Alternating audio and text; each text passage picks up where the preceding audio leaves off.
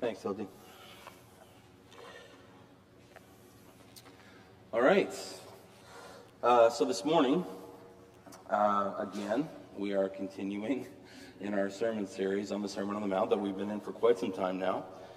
Um, and again, it's a sermon series that we've been calling Through the Looking Glass, because in it we've been seeing how Jesus is about the task of shifting and reorienting the perspective of his disciples and equipping them for life in his kingdom.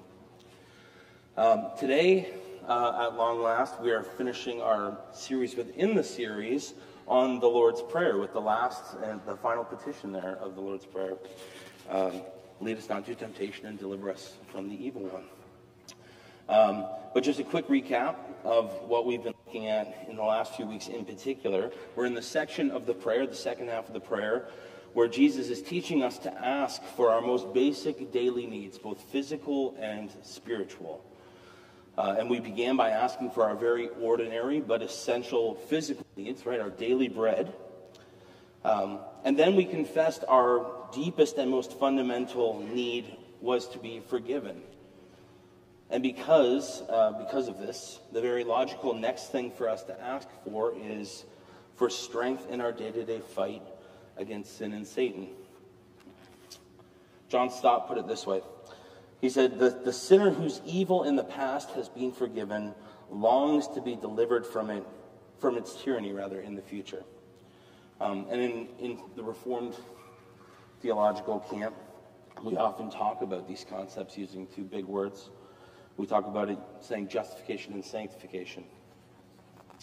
Um, and just quickly, uh, justification is, is a courtroom word and refers to God declaring us to be free from our sin. But not simply pardoned or given a clean slate. Justification really means that we have been declared righteous because the perfect, spotless righteousness of Jesus has been credited to you. If you're a Christian, God hasn't simply declared you to be innocent of past crimes, but rather He's declared you to be perfect. And last week we talked about our need for this, right? Our need to be forgiven, our need to be justified. But this week we're talking about what it means then to live a life of obedience in keeping with that justification, to walk in a manner worthy of someone who has been called perfect.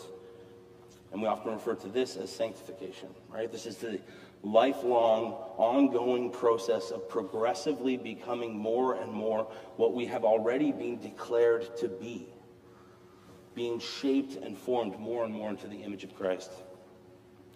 And the Bible says that Christians have been made into new creations, right? That we've been raised to new life with Christ. And so naturally, we ought to want to live as such. And so we ask, lead us not into temptation, but deliver us from the evil one. This seems simple enough of a request. However, if we read it closely and thoughtfully, this petition yet again raises some questions for us. Like everything else in this prayer, uh, there are layers and layers of meaning to this petition and requires some unpacking. And so this morning we're going to discuss uh, just three implications that arise out of this petition. Uh, and those three are the fact that one, temptation is inevitable. Two, therefore, we must be vigilant and prepared. And three, we need a deliverer. Um, and we have a deliverer in Jesus. Spoiler alert. Um, all right, so first we're going to talk about how temptation is inevitable. Temptation is inescapable in this life. And of course, the, the, uh, the, type of temptation that I'm talking about here is the moral kind, right? The enticement to sin. Um, because we are fallen people living in a fallen world, we can count on being sorely tempted towards sin in this life. And so it seems, at least on the surface, that Jesus is saying that we are to pray that the Father would not lead us into temptation of this sort that is, temptation to sin. Now, that is a curious idea because, on one hand, it acknowledges God's sovereignty in that it sees that God is the ultimate author of our lives, and this is true. And yet, on the other hand, the Bible is also very clear that God will not, and in fact, by virtue of his sinless nature, cannot tempt anyone to sin or be responsible for our sin in any way. Right? James 1, very famous uh, text says, When tempted, No one should say, God is tempting me. For God cannot be tempted by evil, nor does he tempt anyone. But each person is tempted when they are dragged away by their own evil desire and enticed. So God doesn't tempt anyone. The reason we're tempted is because our hearts are filled with wayward desires. And the devil knows it. And so he happily tempts us. But God does not. So why would we ask him then in this prayer to not lead us into temptation? Why would we ask him not to do something that he would never do anyway or that he could not do anyway? Like last week, there must be something else going on here, right?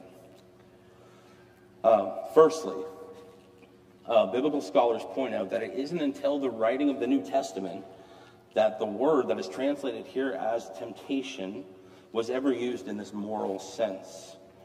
Rather, it was typically used to refer to testing um, and not testing like an examination of knowledge in a specific area, but testing, uh, putting an object or a material through a strenuous trial in order to prove or improve its quality by revealing any weakness or impurity in it.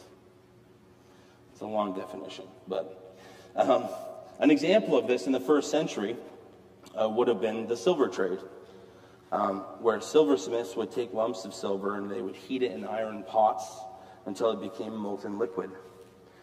And then as it cooled, the dross or the impurities in it would come to rest on the top so they could uh, scoop or scrape it away.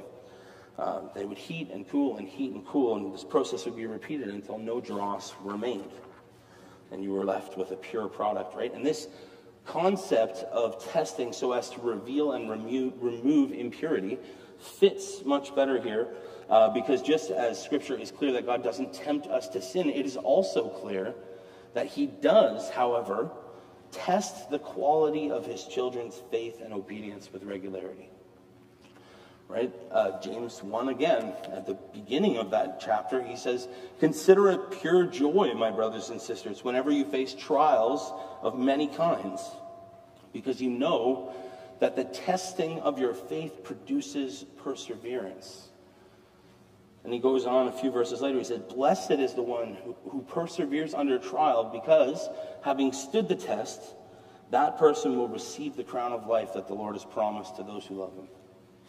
He says, Blessed is the one. Now, we've been in this series for a long time now, but if you think back to where it all began in Matthew 5 in the Beatitudes, doesn't this language sound familiar? Right? Matthew 5, verse 8 Blessed are the pure in heart, for they will see God. The pure in heart. Those who are purified by standing the test will see God. They will receive the crown of life, as James says. So you see, testing and trials are about producing this kind of purity of heart through the process of re- revealing and removing impurities. Um, and we see this kind of testing all throughout Scripture, but one spot in particular where it's very obvious is in the wilderness wanderings of Israel, right? After, um, after they had wandered in the desert for um, 40 years, long enough for the Exodus generation to have died off, Moses sits the whole nation down and prepares them to uh, take possession of the promised land. And there in Deuteronomy 8, he says this to them He says, Remember how the Lord your God led you all the way in the wilderness these 40 years to humble and test you in order to know what was in your heart, whether or not you would keep his commands. So you see, God tested his people for 40 years to prepare this next generation to dwell with him as his people in his promised land. Um, now, of course, they failed these tests over and over again. And if we think we would have done any better, then I think Scripture is pretty clear that uh, we wouldn't. But where Israel failed and where we fail, Jesus succeeds right? Uh, in a related event, uh, we're in Matthew 6, but if we turn back to Matthew 4, there we see the, uh, the, the telling of Jesus' temptation in the wilderness, Jesus being tested in the wilderness. Right there in 4 verse 1, It says, Then Jesus was led by the Spirit into the wilderness to be tempted by the devil. So the Holy Spirit, the third person of the Trinity, God Himself, right, led Jesus into the wilderness to be tempted by the devil. This raises the question then how do we know if we're being tested by God or tempted by the devil? And the answer is ultimately we don't need to know. It makes no difference because our response ought to be the same anyway. You know, the writer of Hebrews, when talking to his audience or her audience or whoever, uh, wrote this in chapter 12. It said, Endure hardship as discipline.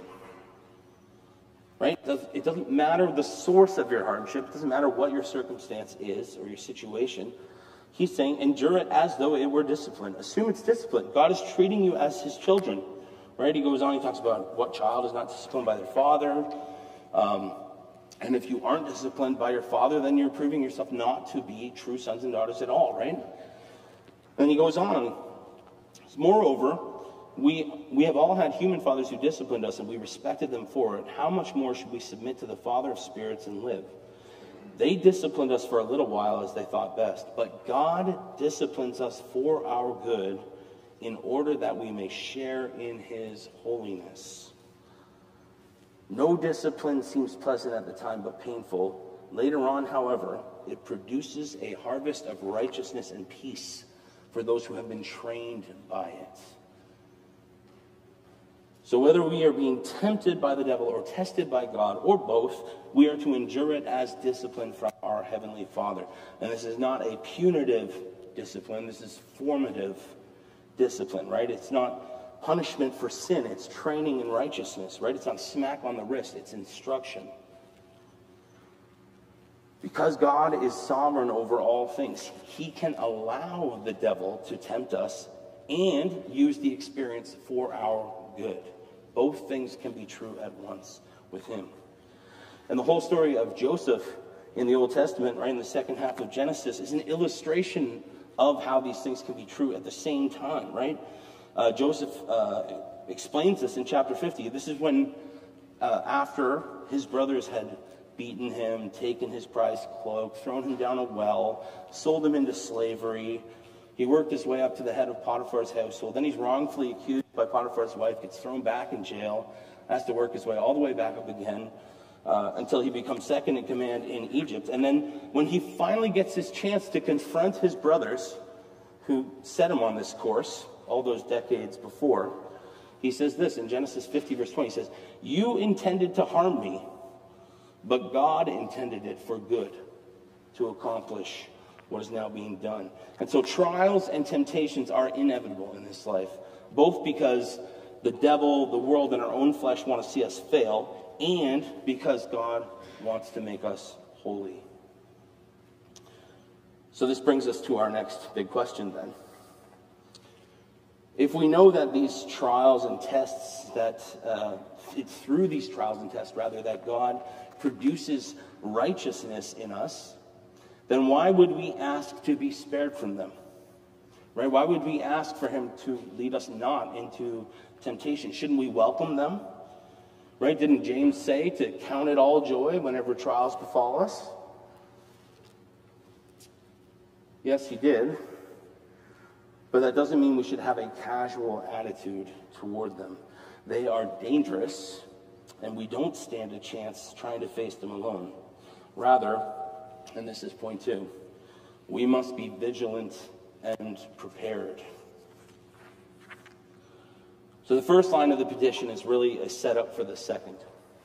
Lead us not into temptation, but deliver us from the evil one. And so it's not so much that we should ask God not to test us, but rather that he would never lead us into a test or trial that he would not also deliver us from.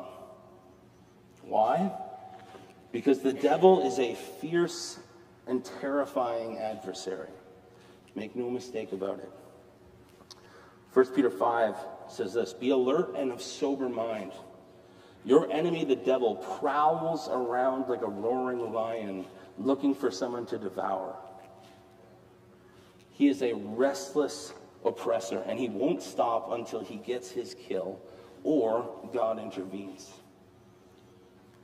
And this is why we pray this petition, right? Do not be ignorant or naive about your enemy. The assaults come from all around us, and if we're not vigilant and aware, we will be caught off guard and unprepared.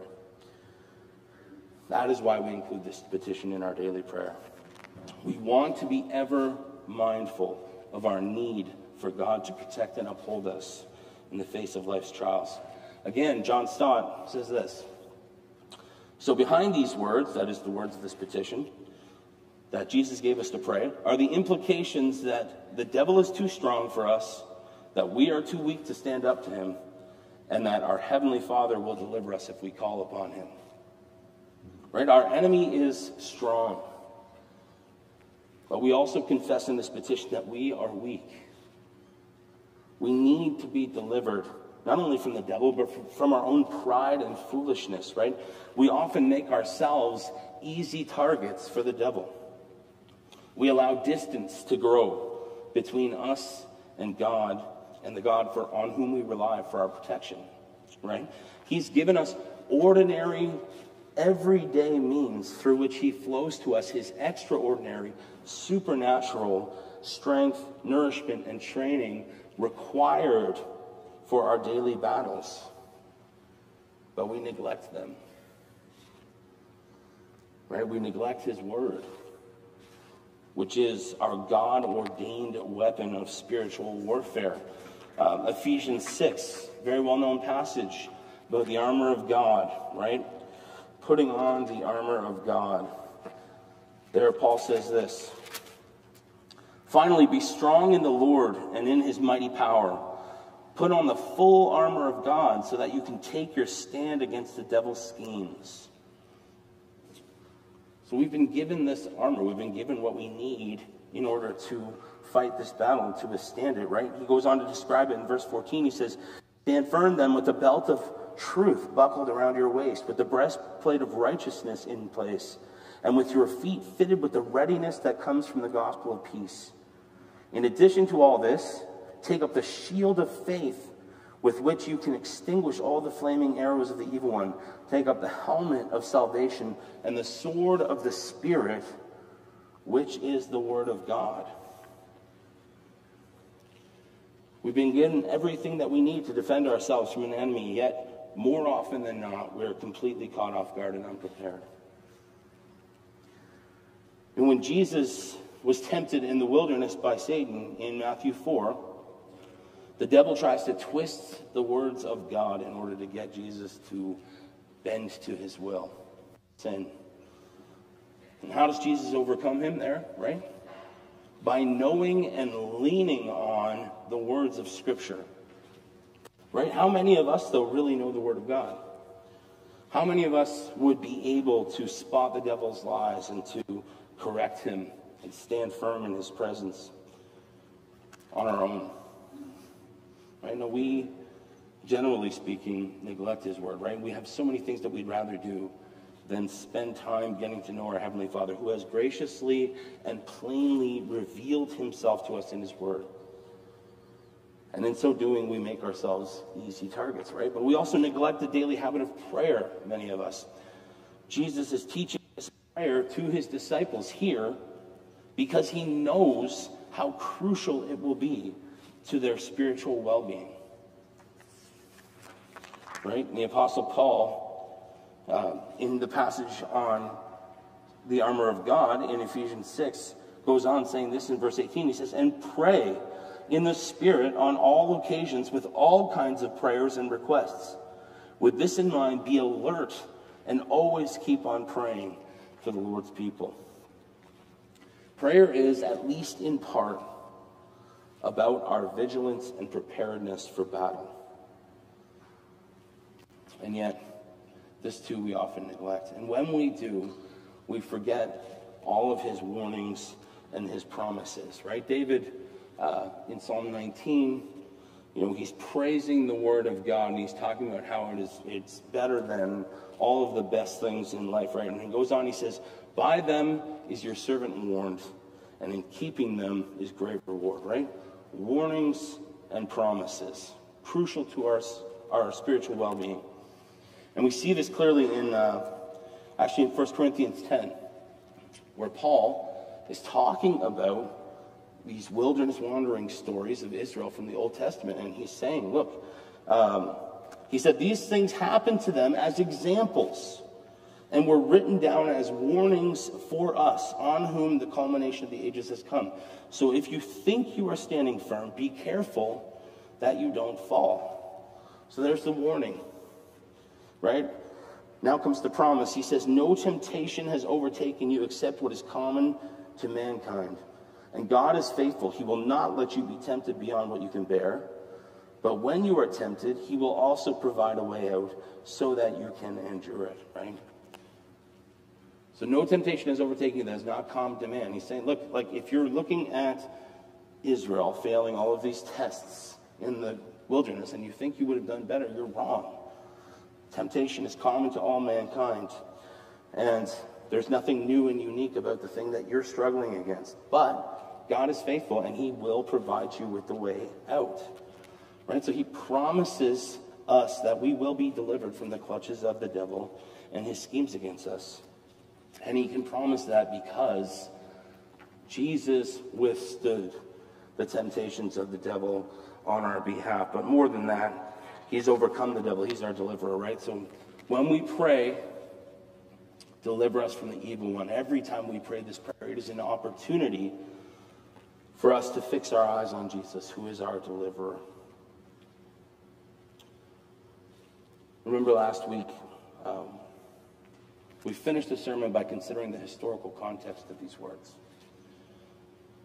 Um, Jesus was teaching and preparing his disciples for what was to come right? It's the inauguration of the kingdom age. He's about to fulfill the earliest forms of the gospel message, which were all about deliverance from the evil one.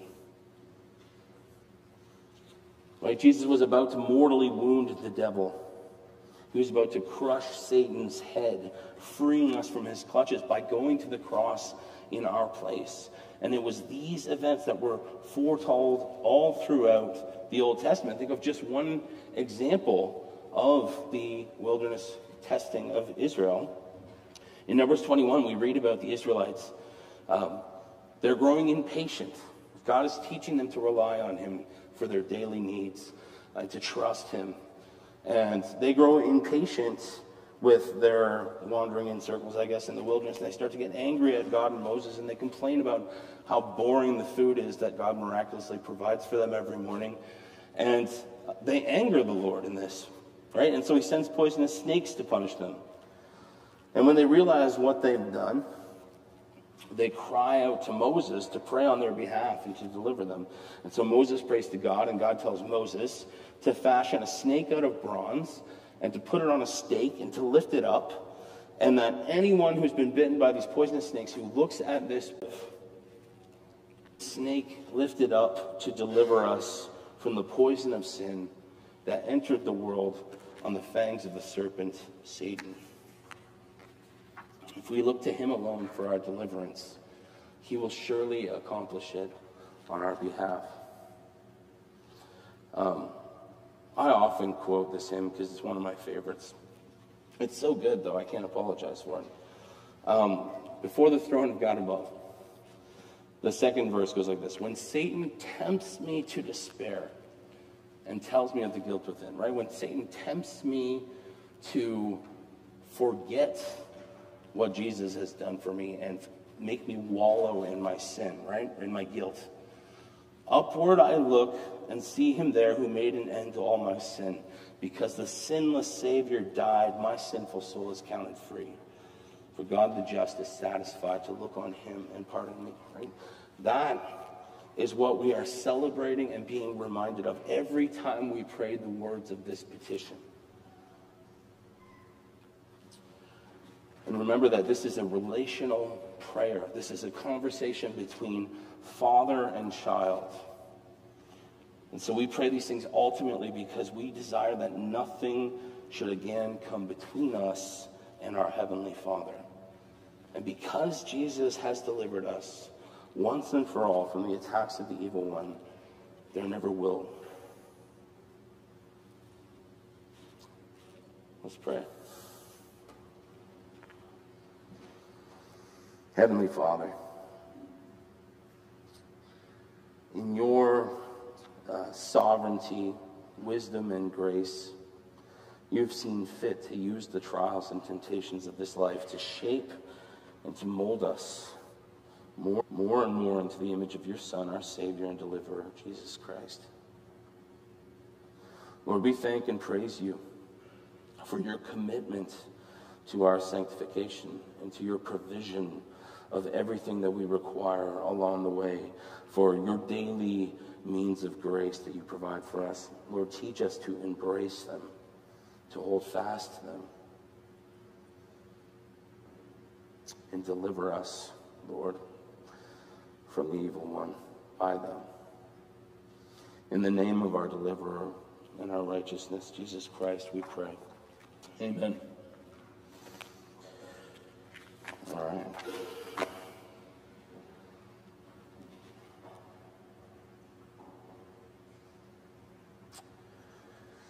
Um,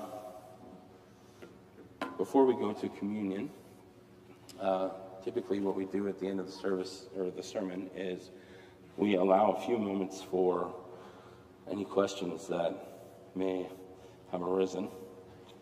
Um, and we do have a few moments if you want to ask a question. Um, you're also, if you don't want to raise your hand and speak here, you're free to uh, text me right there.